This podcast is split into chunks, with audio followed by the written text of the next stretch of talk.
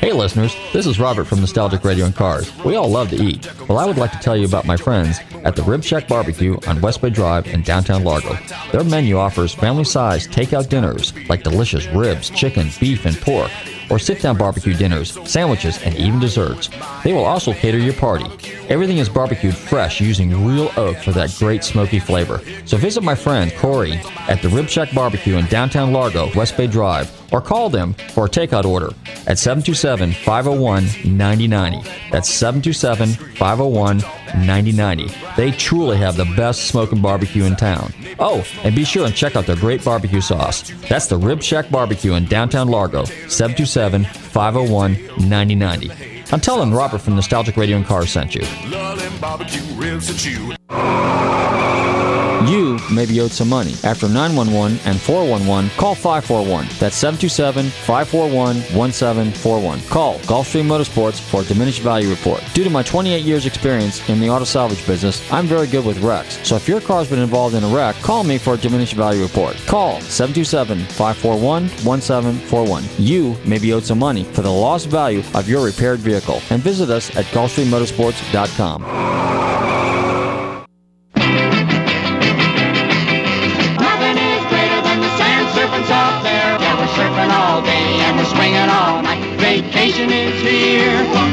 party tonight. Beach Party for the most uproariously uninhibited unveiling of today's pagan rites. The Samoan puberty dance all over again. The observing professor is Bob Cummings. Dorothy Malone is the professor's assistant, who can uh, teach a few things herself. After you write this book on sex, Yes? read it. Frankie Avalon and Annette Funicello, two youngsters in love you'll love. You know, the only thing I've studied this semester is you. Well, I hope you don't flunk. Eva Six, a prime asset at any party. Harvey Lembeck, a motorcycle matador.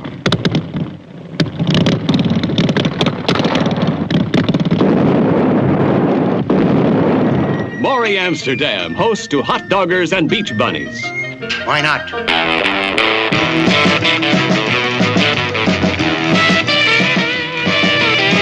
Keep a moving and a grooving. Don't stop now. Don't stop now. Promise me anything but give me love. Secret service spot where only I know the Grammys and the Hooters never go. Surfing, swinging, and surfing. Yeah, just surfing. Uh-huh. Treat him nicely. That's what you should do. Vacation is here. Beach party tonight. What do we hold, sinners? Girls. There's an irresistible surge of that urge to romantically merge. Ah, it's wild and wonderful when 10,000 kids meet on 5,000 beach blankets. Hey, wall-to-wall girls. Laughing, loving, living it up.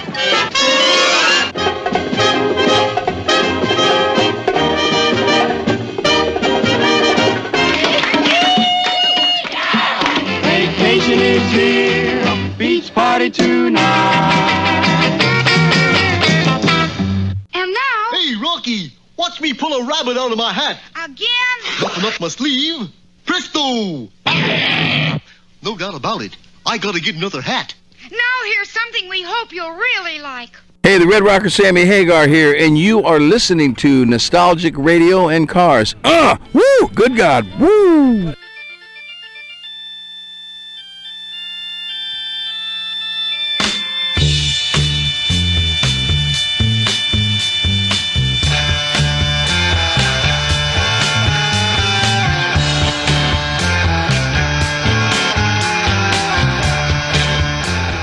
Welcome. You're tuning in to Nostalgic Radio Cars, and I'm your show host, Robert. Run your computers and Google TanTalk1340.com. And you can see us live here in the studios in downtown Clearwater. Don't forget to check out our website, GulfstreamMotorsports.com, where you can find out all about us. And if you missed any of our past shows, don't forget to check out our archive page where you can listen to all 503 or 4 or 5, whatever it is, something like that, shows.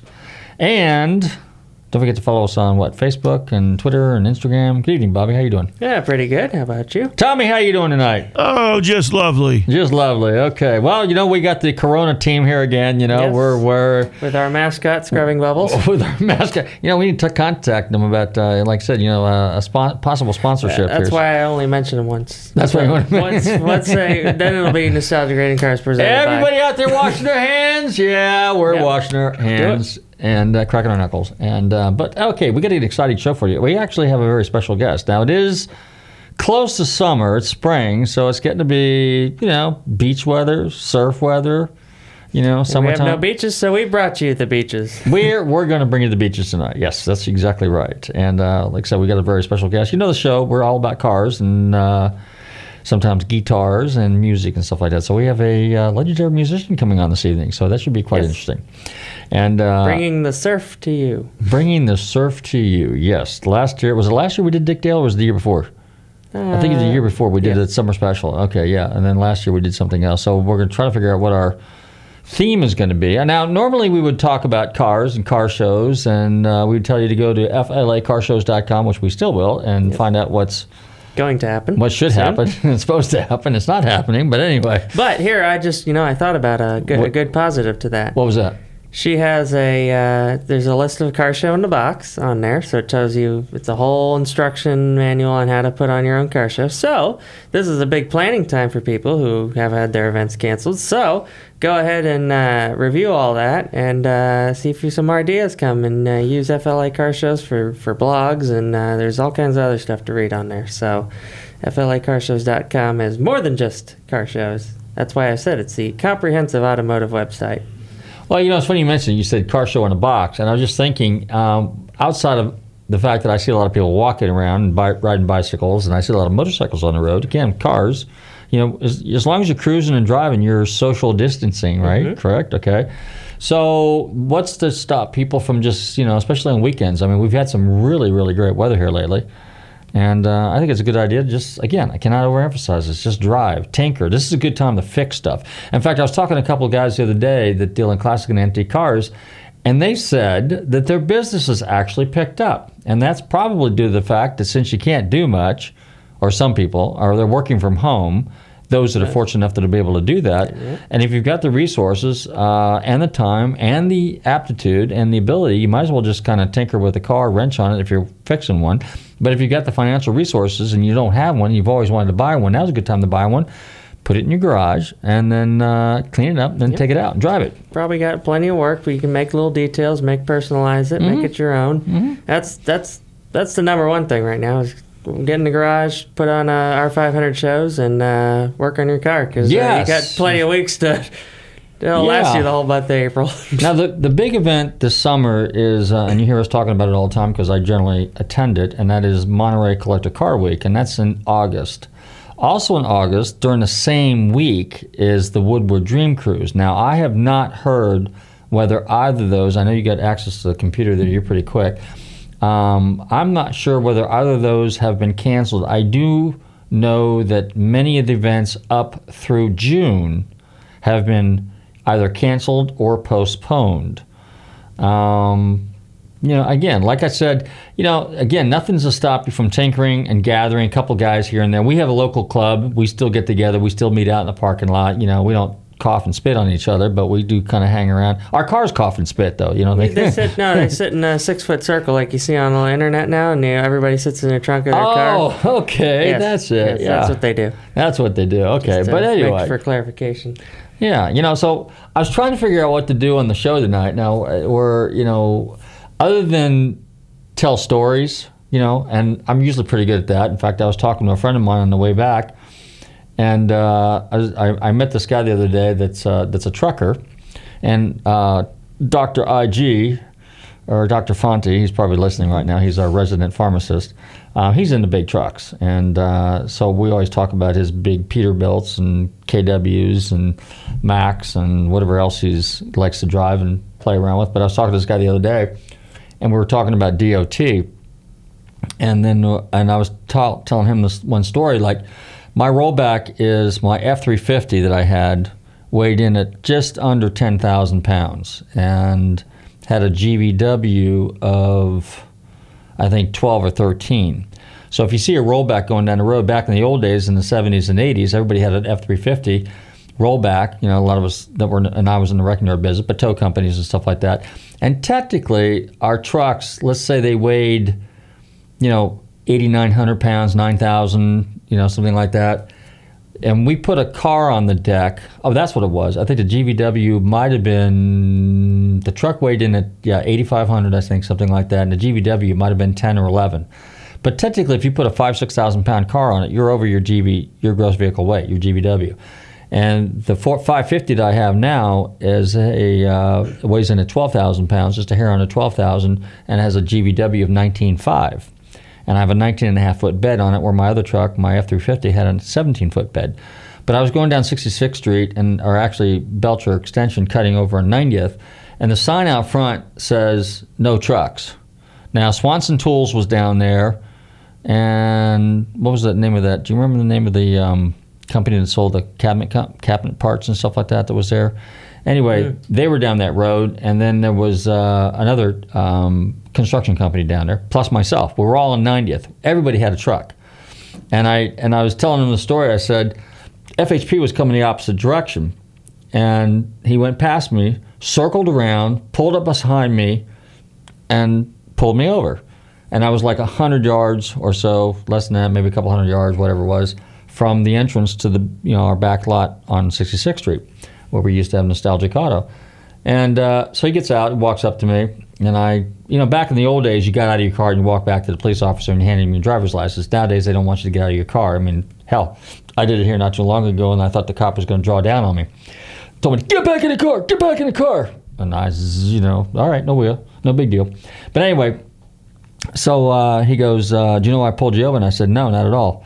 And uh, so he goes, "Can license and registration, please?" So he walks back to his car, comes back up, and uh, he told me first off that I had no business driving down 90th. And I said, "Really?" I said, "My shop's down here." And he said, "And I said, why am I not allowed down here?" He says, "You're in a truck." And it says, "No trucks." I said, "Well, you've got three construction companies on this. Oh yeah, Scotty's Development, Land Development was down that road." So I guess you got three or four different businesses, and myself, we've been here forever, and we all drive up and down this truck, and this truck's bigger than mine to go down this road. All right, so that was one issue. Secondly, he's he we looked at my registration. Of course, back in the old days, we used to run around dealer plates on our trucks. Okay, so I had a dealer plate on the back of the rollback.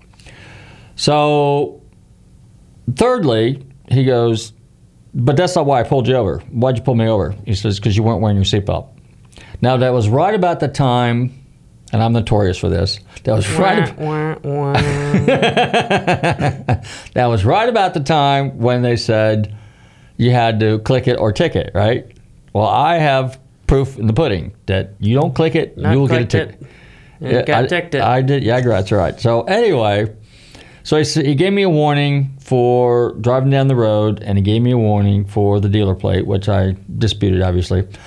But I couldn't beat the ticket on the not click it because I still don't click it, and I haven't got but two tickets.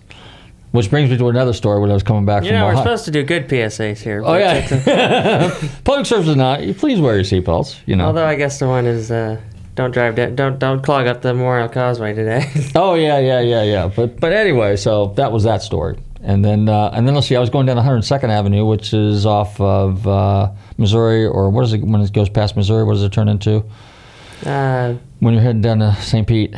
Seminole Boulevard. Seminole Boulevard, right? Okay, so I made a left on 102nd Avenue. I was going over to uh, uh, at the time I was working for um, Hollywood Wheels, and um, so I was heading over there. I was in my rollback, and I was going across the bridge right there at 102nd by Osceola High School or grade school, whatever. Is it high school? Or is it Osceola. Osceola Fundamental High School. Yeah. That's it, right. Okay, so I was going across the bridge. Next thing I know, FHP pulls up behind me again. They love me. And all of a sudden the lights go off, and I'm thinking, what did I do this time? I mean, I'm in traffic. What could I possibly have done, right? So I pull over, I get out of the truck, and he walks up to me and he goes, you know why I pulled you over? That's always, you know, that's the first line the cop goes. He You know why I pulled you over? And like, not having the slightest idea. I really don't. He says, You just drove over this bridge and you exceeded the weight limit. And I go, What? And uh, and I'm thinking he's well. At first he walks up and he goes, "You got a 550?" I said, "Yeah." And uh, he goes, uh, "Well, you exceeded the weight limit." And I'm thinking, I didn't say nothing. Rule of thumb: keep your mouth shut. And uh, I go, "What makes you say that?" He says, "Well, your truck weighs over ten thousand pounds, and the bridge has a ten thousand pound weight limit." And I said, "It does." I said, "I've been driving over this bridge for like twenty some odd years, or however long it's been here, and I've probably been driving over it with this truck for probably the last ten years, maybe." and bigger trucks than mine have gone over this. And I said, "Where's the sign?" He goes, or he says, "Did you see the sign?" I said, "No. Where's the sign?" And he goes, "It's down there on the bottom of the hill when you come up the thing." Well, it's a little late because at that point in time, you're already on the bridge. It's like you know, if it was right when you turn the corner there where CVS is, it'd be okay. But if it's like uh, a few feet before you get to the bridge, it's a little late to turn around. You can't turn around right there. But anyway, so he was nice enough and gave me a warning, you know. But uh, so I got a stack of warnings. Somewhere I have a stack of citations going back to the 70s, to the early 70s, you know. But uh, I got to find those. But anyway, on that note, I think it's time to fire, ta, ta, ta, ta, to fire up the stereo, and uh, you know, like I said, story time. We're spinning records today. We're spinning records. Yes, we're spinning records. Here's a little. Uh, what's this on, Bobby? The first one you picked. oh, it's called uh, Panic. It's Point Panic. Yeah. Tommy's pointing at me. And panicking. And he's, he's pan- I'm panicking. Point Panic by the Safaris. Hey, you're tuning into Nostalgic Radio Cars. Don't touch that dial. We'll be right back.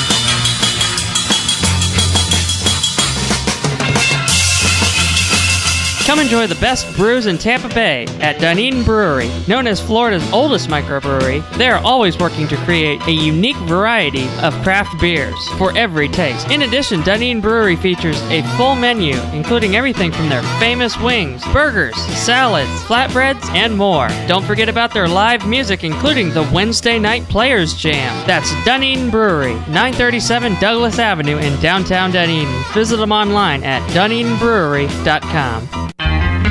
Looking for car shows? Then look no further than FLACarshows.com. On your computer or on your mobile device, FLACarshows.com is a comprehensive list of automotive events, plus videos and news articles. Whether you're looking for car shows, cruise ins, meetups, automotive festivals, cars and coffees, or anything else relating to an internal combustion engine, then this is a site for you. Check it out online or on your phone at FLACarshows.com.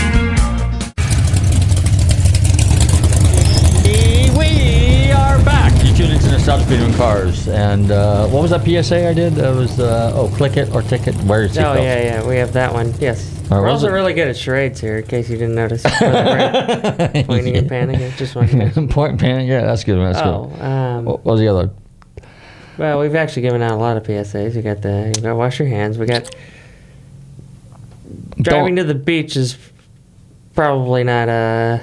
Well, that's funny. idea. Well, you know what's funny because when I when I when I head over to Tampa every once in a while, and I'm going across the what's that thing called Courtney Campbell Causeway, something like that. that is the one. Yeah. Yeah, yeah, yeah. So although there's no, you re- you don't see anybody on the beach on this side or the beach on the Ben T. Davis side, but you do see people running and jogging and fishing and having a good time. and that's time. why they're parked along the side of State Road 60 there. Yeah.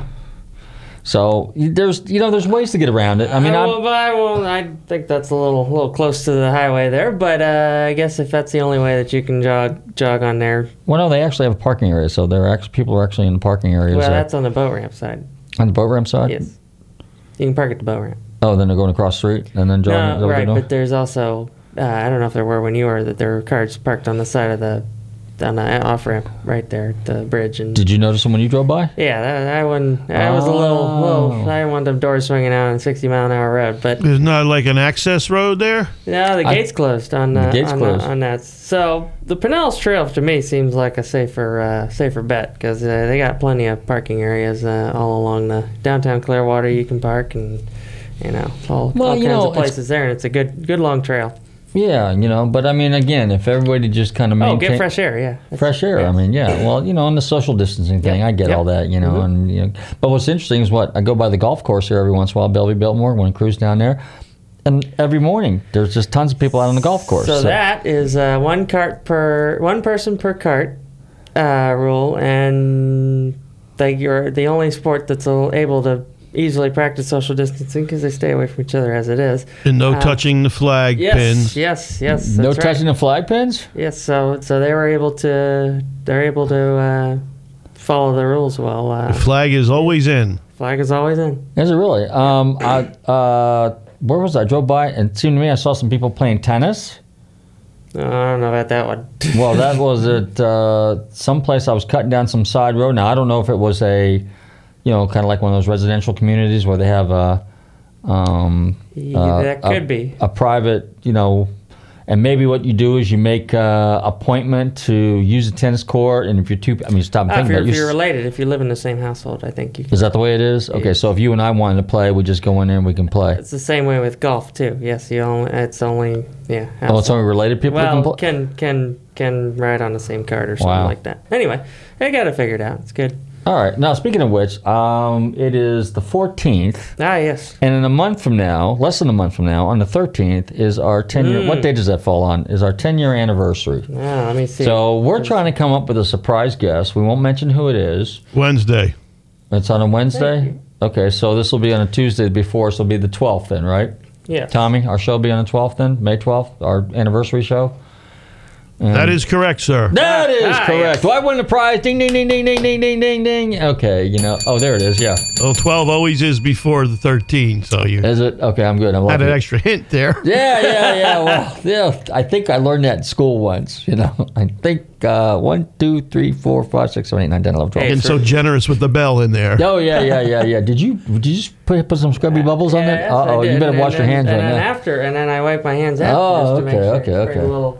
Just, just, just to, so the camera can see there. Yep, yep. Yeah, yeah. Okay, so we will have our. Be sure and tune in. Now we are going to be relentless here. We're going to be doing our show every week. We're not really intimidated by any of the stuff that's going on because I'm not going to get political, but I don't buy into it. But anyway, we're just just to be on the safe side. Just to be on the safe side. Let's all wash our hands and keep our distances and you know kind of do a thing. Actually, I kind of like it a little bit because it's kind of like, you know, uh, people are more. I don't know. Well, you- hopefully they'll just keep it up. yeah, yeah, yeah. You know, but although what the other day I had to go to uh, what was that place called Walmart or something like Yeah, that. no, and I had, no, we're not gonna. and I had to get some to. odds and ends in there, some little things I needed, and then uh, cat food and whatever else I had to get. What did I had to get? Something Yes, cat food. cat food. No, it was but I had to get something else. Oh, I know, jeans. oh yeah. yeah. I went in to go get a pair of jeans because I have ripped all my clothes to shreds over the last. You know, guys are like that. I mean, women are different, but guys will wear their pants till they're shredded, and I and then we shred them some more and we turn them into grease rags. So mine were to the point where I couldn't even put my keys in my pocket; they'd fall through, and everything was shredded. So I had to go get some jeans. Well, if they're work jeans, you know, uh, I don't like to buy, you know, my Levi's. I usually buy just like some cut rate jeans.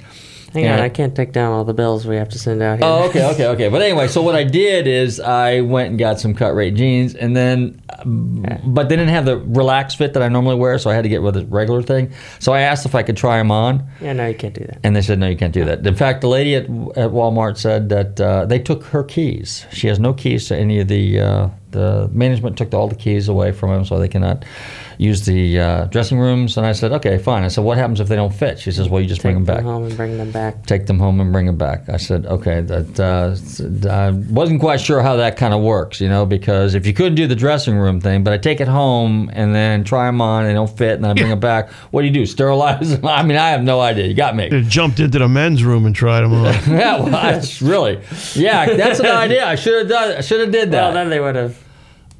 And then then brought him right back. Yeah. yeah. But I would have had to pay for him first. And then I, but anyway. All right. So here. I think it's time to go ahead and fire up the stereo. Let's get our guest on the show here real quick. Enough of this uh, yakety yak. Uh, let's talk back. Anyway, hey, you're tuning into Nostalgic Game of Cars. I think uh, now here is a cool song. Yep, you're tuning into Nostalgic Game of Cars. Don't touch that dial. We'll be right back.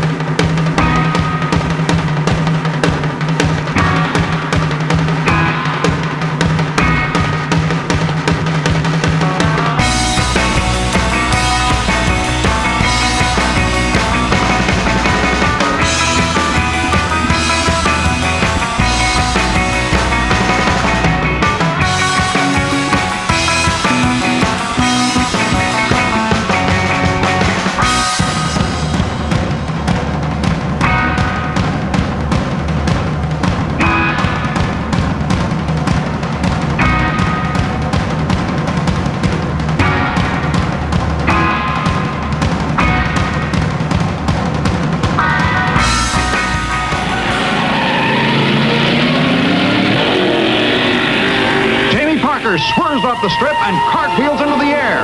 He scatters parts all over the area.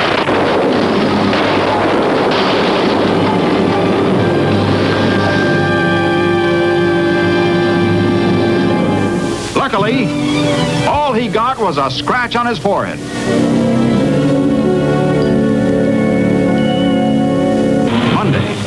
Finals day. First, it's class against class in the little eliminator category. The Flintstone Flyer versus Old Reliable. With unequal classes running, the handicap system goes into effect. This gives the little guy with a good car a fighting chance in the final elimination. The F gasser takes off, and then the A factory experimental job.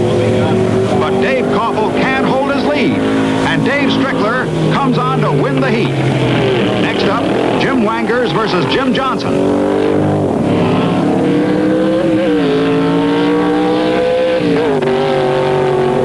B Factory Experimental takes the modified sports car, and the stage is set for the final elimination. Only a small handicap this time, but Wangers jumps the gun, and Dave Strickler wins the little eliminator trophy with an elapsed time of 12.1 seconds. This is the legendary guitarist Dick Dale, and you are listening to Nostalgic Radio and Cars. Listen to the thunder.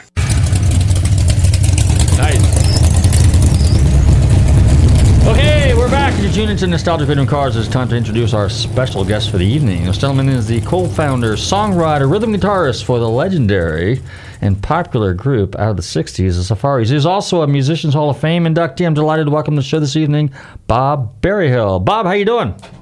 Oh, doing great. Uh, it's a beautiful day here in uh, Nashville.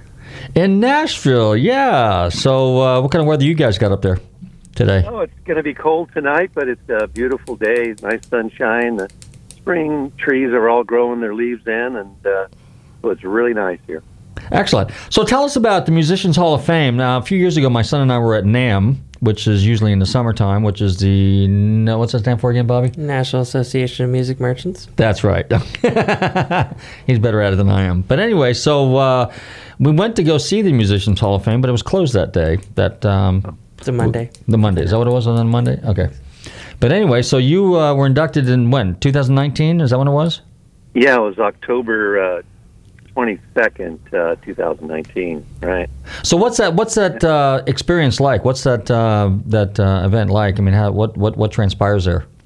Well, Joe Chambers, who's the director of the museum, is a fantastic guy. He really loves uh, to promote musicians, uh, especially session musicians and recording artists of all types. And it was like a crowning glory experience. We were at the Schermerhorn Theater right in the middle of Nashville, and they had like 2,500 people packed out in the auditorium, and they just did a really well organized. Everybody was uh, treated very well backstage, and uh, the crew that did the TV, which it will be televised sometime this summer. Um, in the dressing rooms, we had had several guys who were session musicians, got to know for the first time, and one of my idols from childhood, Brenda Lee, actually Oh, walked wow. into the room, and and she was one of the presenters and had gotten uh, an award, I think, previously. Uh, just Vince Gill, just a whole spectrum of, of musicians and artists were there, and they did such a great job of just like say the way it was organized. Got to stay at the Westin Hotel here in the middle of Nashville. It was just a beautiful, beautiful experience. Now, the difference between the Musicians Hall of Fame and the Rock and Roll Hall of Fame is Musicians Hall of Fame, my understanding, is it's pretty much uh, honors everybody that was that plays music, uh, ver- regardless of the instruments, regardless of the genre. Where rock and roll is more rock and roll or- oriented or rock oriented. Correct? Is that really the difference? Yes, it's it's really uh, based on the session musicians, like the Wrecking Crew and the guys out of uh, Muscle Shoals. Uh, a lot of the people that are that played on maybe a thousand hit records, uh, their equipment is there. They have a, a, a booth for their music, their instruments, and you know memorabilia, all kinds of pictures.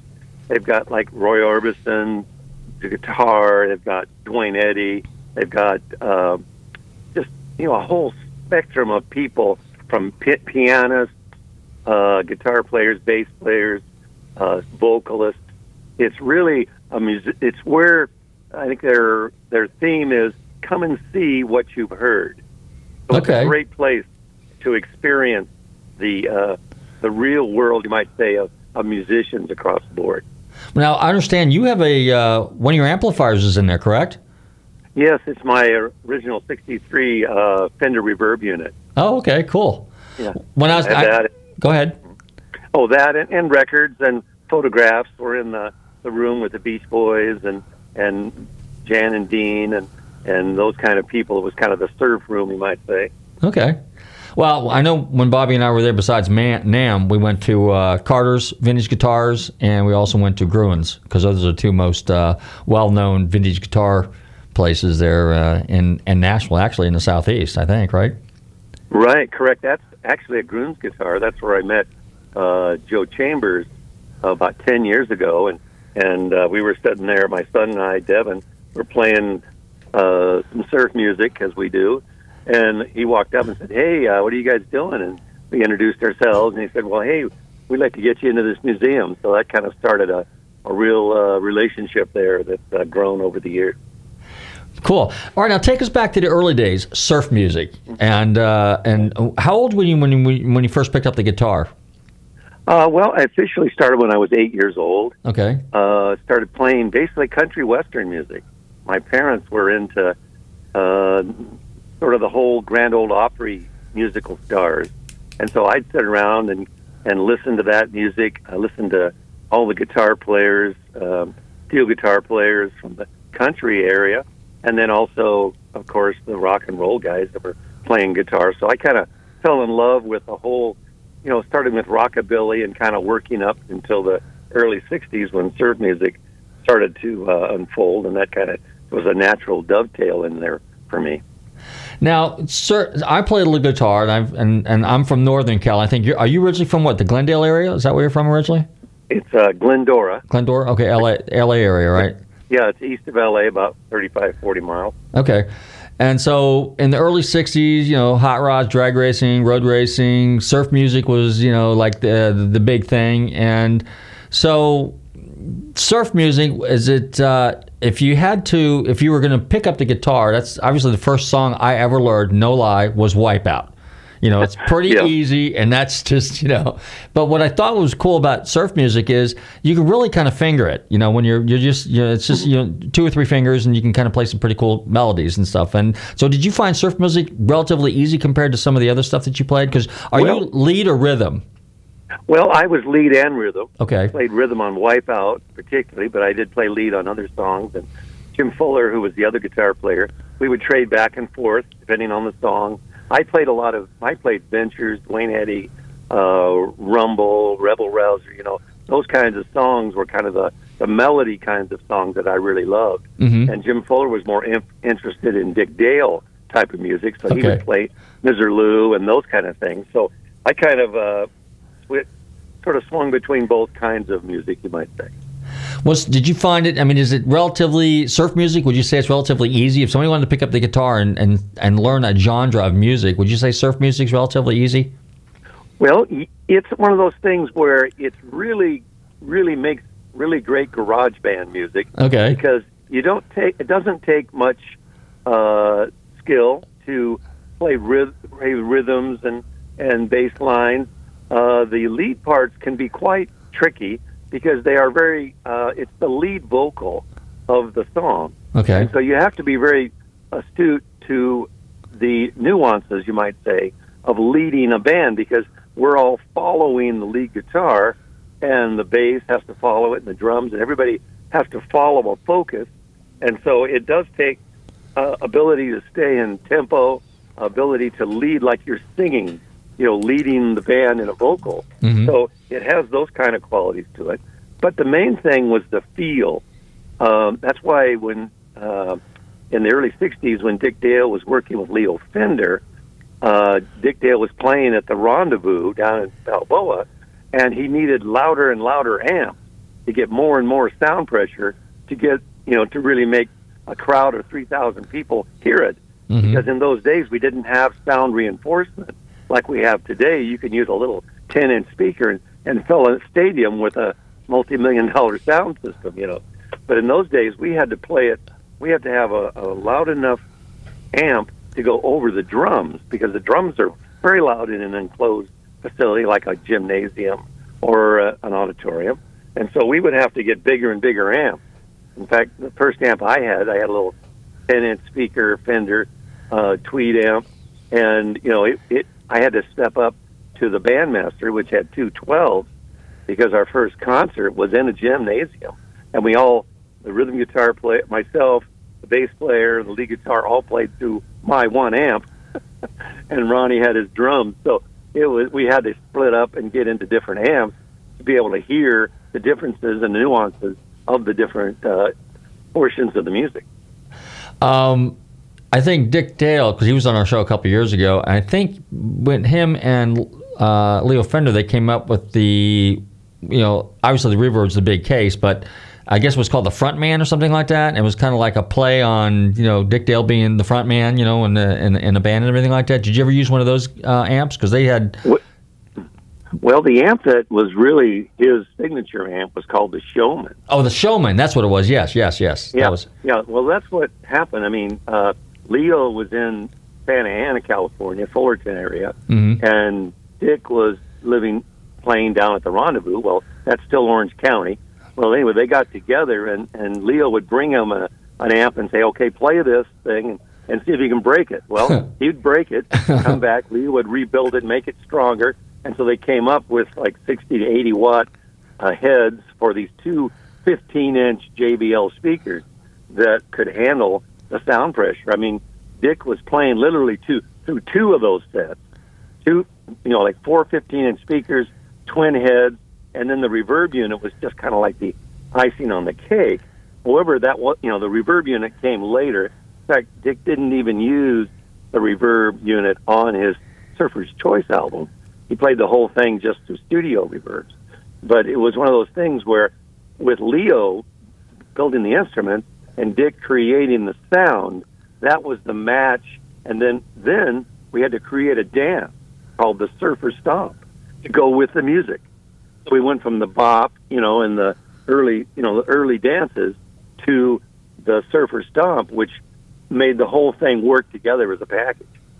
Interesting, interesting. Now, how did who was kind of like the most inf- influential surf music musician of the era that kind of had an influence on everybody else back in the day? Would have been was Well, Dick Dale or we were coming we were coming out of the basically like songs like Torquay and Rebel Rouser, uh, Link Wray, Link Wray, right. You know, you know his things and the Ventures.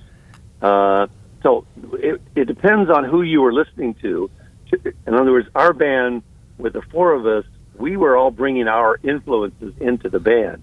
That's why I was doing rhythm guitar at the time because I really loved the rhythms that the Ventures did, and then Jim Fuller really loved the driving guitars of Dick Dale, so we kind of balanced each other out. Where I was putting in more of a melodic, rhythmic background, he was doing the full-on setting it at ten on the, on the reverbs and just twanging, you know, just really going deep in reverb. And then Ron Wilson, the drummer, Ronnie, if you think of the drummer for Led Zeppelin and The Who, the drummers that were really wild and crazy guys, I mean, they just really had a big sound. Ronnie was like that. He was a showman drummer that would just take over the stage with his antics of dancing around the drums, jumping on his drums, and playing with huge sticks. And he was just loud and raucous. So we kind of had to put our music around the drums because I guess I call it lead drums. Lead so our band, the Surfaris, the main thing is that we had such a great drummer that we could add our guitar licks around it and just got bigger and bigger amps and we just we just had a raucous sound that was just outrageous and people loved it. Where did the name Surfaris? How did that originate? Where did that come about? Well, when we were in the recording studio to do Wipeout, they kind of asked us. They said, "Boys, what do you want to call the band?" Because they were going to have to print it on the label. And we cut. The, we started thinking about, well, the Beach Boys have kind of a surf and safari thing going, and the safari was already a term going on a safari to go Mhm. surfing. And we said, well, why don't we change the first three letters to surf Aries, S U R F A R I S. We thought we were being real clever, called the Surfari. And so that's what got put on the record.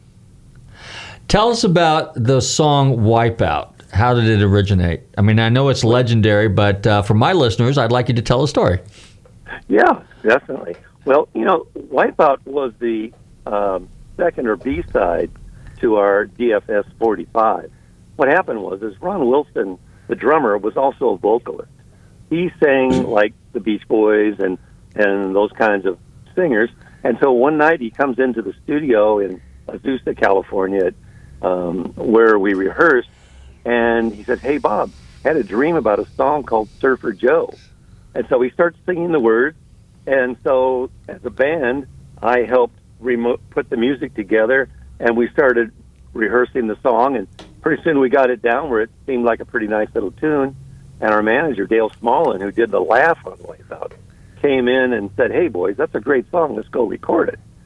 So what we did is we said, "Okay, let's record that song." So we met on a December evening, uh, just a little bit before or a little after Christmas, right in December. It was a cold night in my driveway, and the four of us showed up uh, Ron Wilson, Pat Connolly, Jim Fuller, myself, Bob Berryhill, in the driveway with Dale Smallin drives in and it's Chrysler Imperial with the big fins on it. Yeah. Anyway, he uh, he pulls in and, says, "Okay, boys, we're going to go, but I need we need 150 bucks go do this recording." And so naturally, the other three guys didn't have any money, and so I stood there and I said, "Well, I'll go ask my mom." So I went in the house and she wrote me a check for 150 bucks, and I came back outside and, and gave it to Dale and said, "Let's go." So anyway, we get to the studio and here it is, uh, a guy named Paul Buff, who was later on had a photographic business and studios here in Nashville, had a studio called Pal Records, and we went out to his studio in a little town, a ghost town actually called Cucamonga, and that's no joke. There's actually a Cucamonga. Yep. Yep. Uh, he was in this little, it was like an old Carl shoe store along a, just an abandoned set of buildings.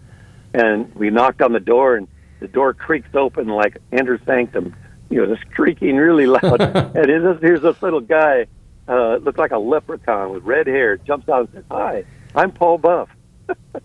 I said, Okay. So we came into his studio, and Paul had created his own environment there. In other words, the studio was like the fifth Beatle. You know, he played the studio as if he was it was another instrument. He so he because he knew exactly in the room where to put the drums and the amps and the bass and everything and the vocal mics, and he had his own little uh, sound room that he'd created. He was a Marine who'd learned electronics, and when he got out, built his own studio. So we had all this homemade gear. It was a little three-track monaural studio. It wasn't even stereo at that time on quarter-inch reel-to-reel tape. So anyway, he he's got that set up, and he says, "Okay, you be here, here, here." Sets us up, and says, "Okay, let's do your song." And so we recorded Surfer Joe. Well, Surfer Joe gets recorded, and and Ronnie sings the vocal. We got we overdubbed the vocal because they they did at least do that one. So they overdub the vocal up from the mic, and and everybody gets done with it, and he goes, "Okay." He goes on the talkback button. He says, "Boys, you need a second song for your 45." And we go, "Well, we didn't write another song." He said, "Well, it's time, or we'll put Surfer Joe on both sides of the 45." And we said, "Well, we don't want to do that." So Ronnie starts playing the drum beat, the Wipeout drum beat, just as a a fill, just starts doing it. And I go, "Well, we better put some rhythm, lead, and bass on this, or there'll be a drum solo like Sandy Nelson or something."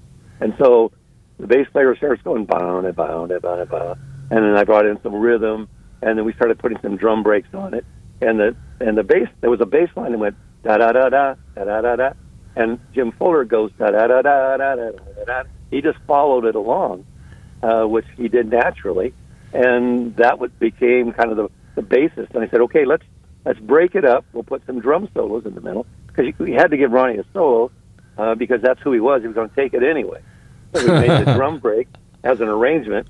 I chose the key of B, as in boy, uh, because every song we'd played for the last three months had been in E or A, and I was tired of that sound. So I let's just move it up to a tenor range, so it gave it a little bit more punch.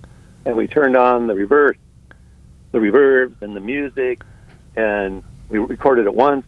I said, okay, let's try it again. We went back, recorded it again, and they said, okay, one more time for the Gipper. So we got one third more time, and they go, okay, we got it.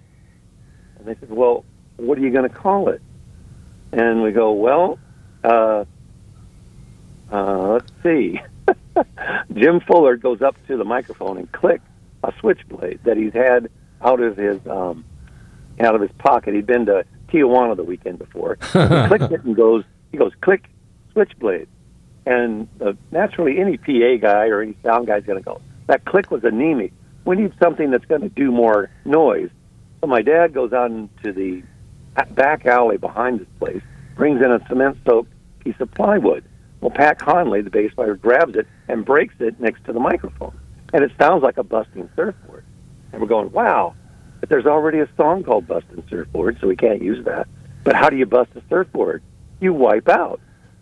And so then Dale Smallin comes out of the sound room, the manager, up to the microphone and goes, ha ha ha ha ha, wipe out.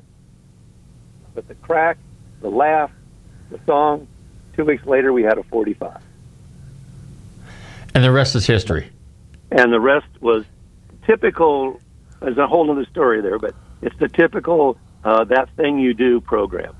Wow. all the way, all the way to the very end. That's a cool story. That's a cool story. That's that's uh, that's neat. Now, your uh, weapon of choice, guitar instrument, was uh, uh, obviously a Fender. And uh, which ones were they that you used back in the early days? Well, I had a Fender Telecaster, Okay. and then I bought a Jazzmaster. And in fact, our bass player didn't have a bass guitar. The first three months we played, he used my Telly with two finger chords up and down the neck. Uh-huh. You know, that's what he used for bass. He didn't have a bass guitar until the first night when we recorded Wipeout. He actually borrowed a harmony bass guitar from his cousin and brought it to the studio. So at least we had a bass guitar on Wipeout. And then so ba- Jim Fuller always played a Strat.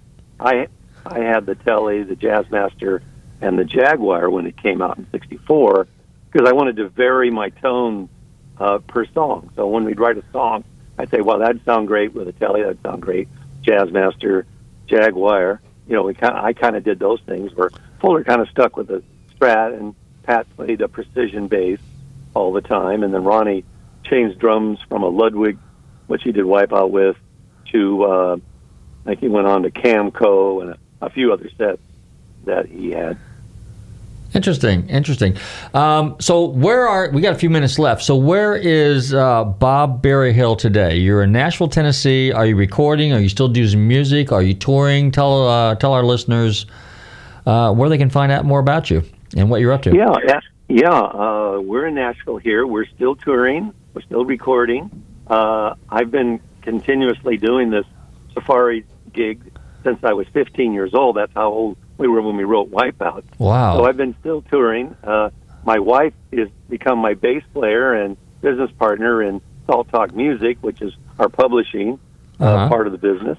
And then my young son Joel is the drummer, and my other son Devin is the guitar player. And we we do like what the original Surfaris did. We trade back and forth leads. He's got a few songs he likes to play better, and I like to play a few other ones, and we trade off back and forth.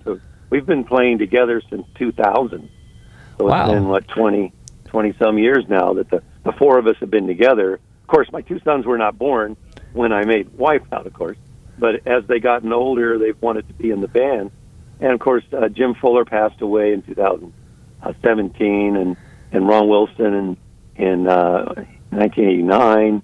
And so I'm, and Pat Connolly, the bass player, he's still alive. He doesn't play anymore.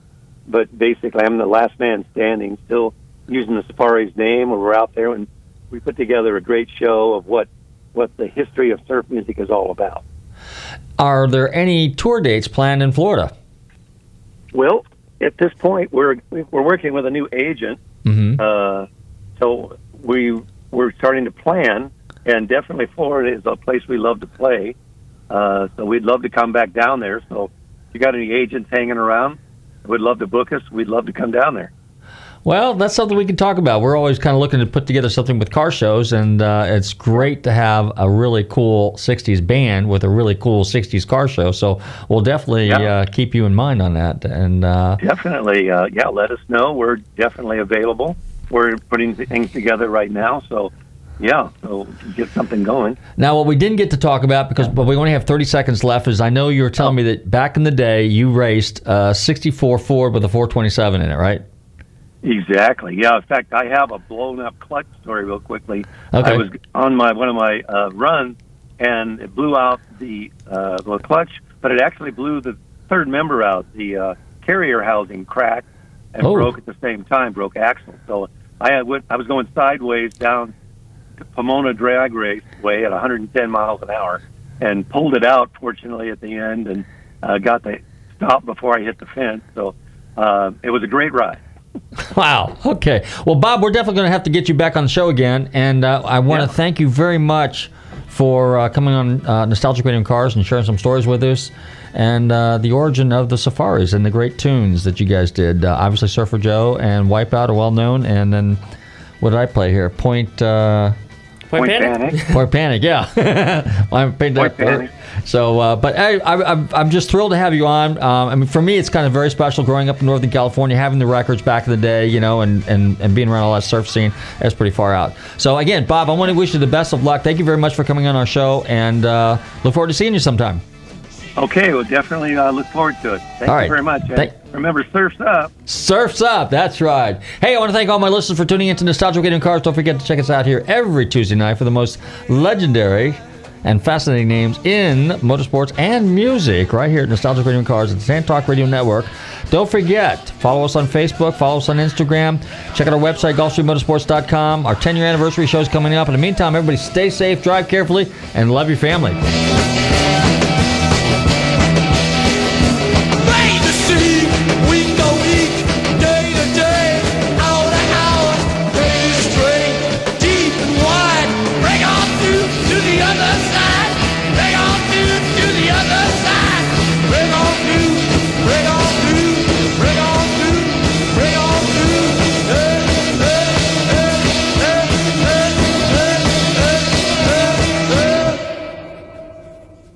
WTAN Clearwater, FM 106.1, WDCF Dade City, FM 102.3, WZHR Zephyr Hills. FM 104.3. Listen.